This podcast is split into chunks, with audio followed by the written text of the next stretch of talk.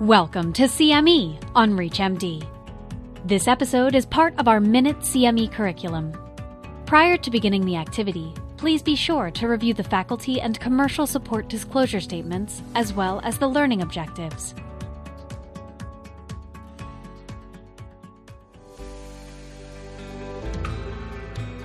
Hello, I'm Jean Connors, a hematologist at Brigham and Women's Hospital and Dana Farber Cancer Institute in Boston. I'm the medical director of our hemostatic antithrombotic stewardship program and medical director of anticoagulation management services, both at Brigham and Women's Hospital and for our cancer patients at Dana Farber Cancer Institute. The topic of this presentation today is treatment of the patient with low risk of gastrointestinal absorption impairment for established VTE in patients with cancer. In other words, no GI tract problems that would affect DOAC absorption.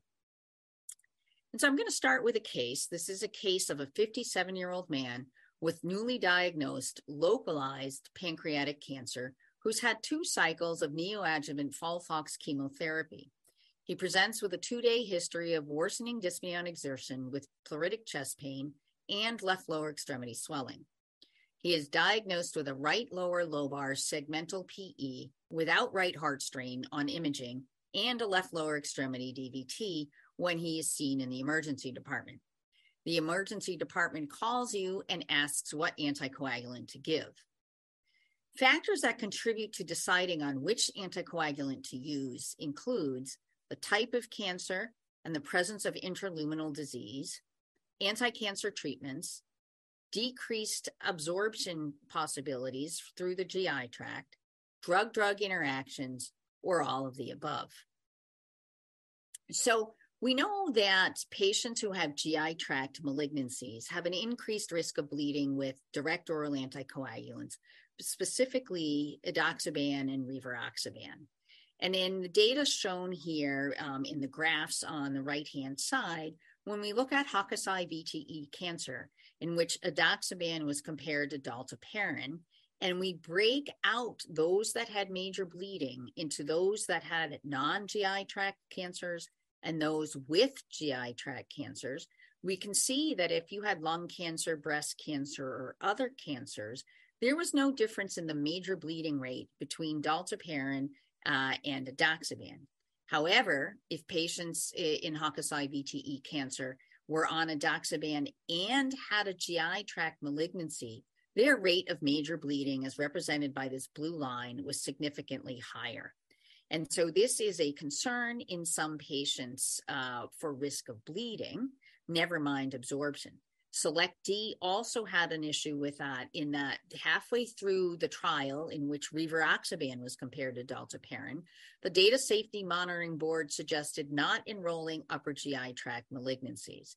I highlight this uh, even though this case is about uh, absorption issues because we need to take into account the type of tumor.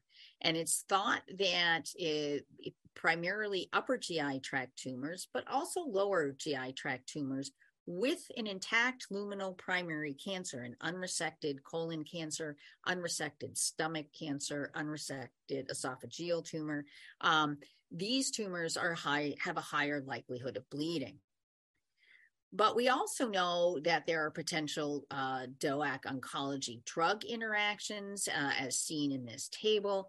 Uh, and what we need to pay attention to when we're going to use a direct oral anticoagulant to treat a cancer associated VTE in patients is whether or not um, the patient is taking other drugs that induce CYP3A4 or P glycoprotein, which would lead to lower plasma concentrations of the DOAC and therefore less efficacy, or inhibitors of CYP3A4 and P glycoprotein, which would then increase the DOAC plasma concentration and therefore uh, put the patient at risk for bleeding. And there are lots of lists, and at the bottom of this uh, different agents depending on whether they induce or inhibit. Uh, and you can find from the publications at the bottom more detailed lists about these drug drug interactions. But GI tract pathology of any type can actually affect uh, DOAC uh, absorption and therefore plasma concentration. And if you have a lower uh, plasma concentration of DOAC because it's not absorbed, you will likely have decreased efficacy. I myself have actually seen this in patients who have nausea and vomiting. I had a woman on uh, rivaroxaban uh, following ALL treatment who got influenza and had three days of nausea and vomiting and just could not keep the pills down. And she had a new pulmonary embolus simply in the setting of nausea and vomiting and not being able to, to keep the uh, oral medication down. Similarly, for those that have uh, lots of large uh, uh, bowel movements or profuse watery diarrhea, particularly if it's originating in the small intestine or even the lower intestine, patients um, may have problems with absorbing uh, the, the DOAC as well. Uh, and so we've heard nausea, vomiting, and diarrhea. I sometimes switch patients, or rather often switch patients from a DOAC to a low molecular weight heparin so we can be sure that they're going to absorb the drug.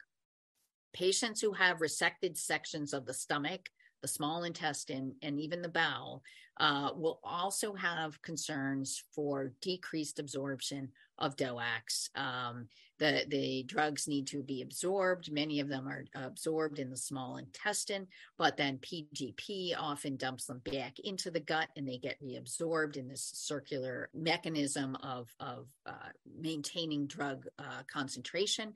Uh, and so, just like gastric bypass, somebody who's had their stomach resected for gastric cancer, there may be concerns with dumping syndrome and others about ability to absorb the drug.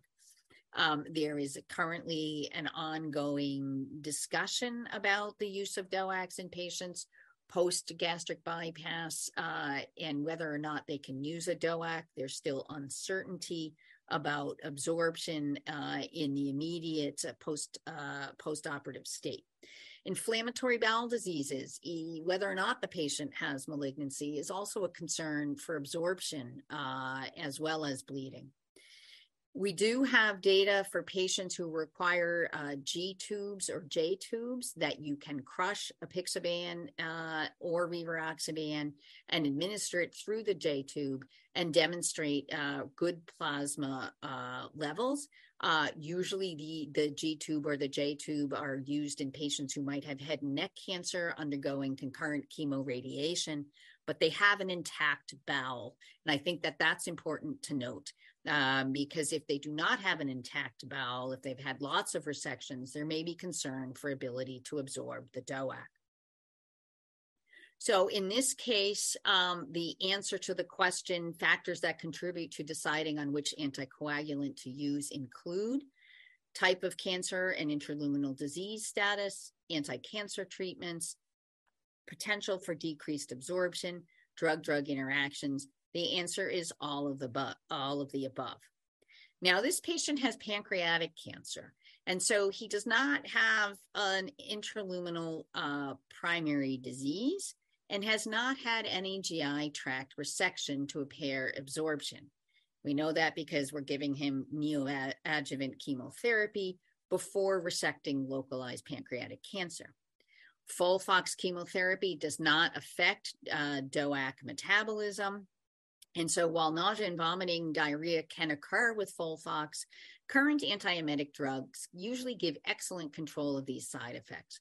So there's no reason uh, not to treat this patient uh, with a DOAC at this point uh, in time on his uh, cancer journey with a new diagnosis of PE and DVT, but no obstacles to GI tract absorption or increased risk of GI tract bleeding.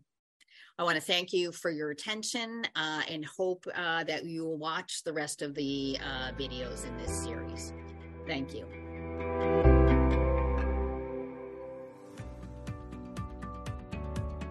You've been listening to CME on ReachMD. This activity is jointly provided by Global Learning Collaborative, GLC, and Total CME Incorporated, and is part of our Minute CME curriculum. To receive your free CME credit, or to download this activity, go to reachmd.com/cme.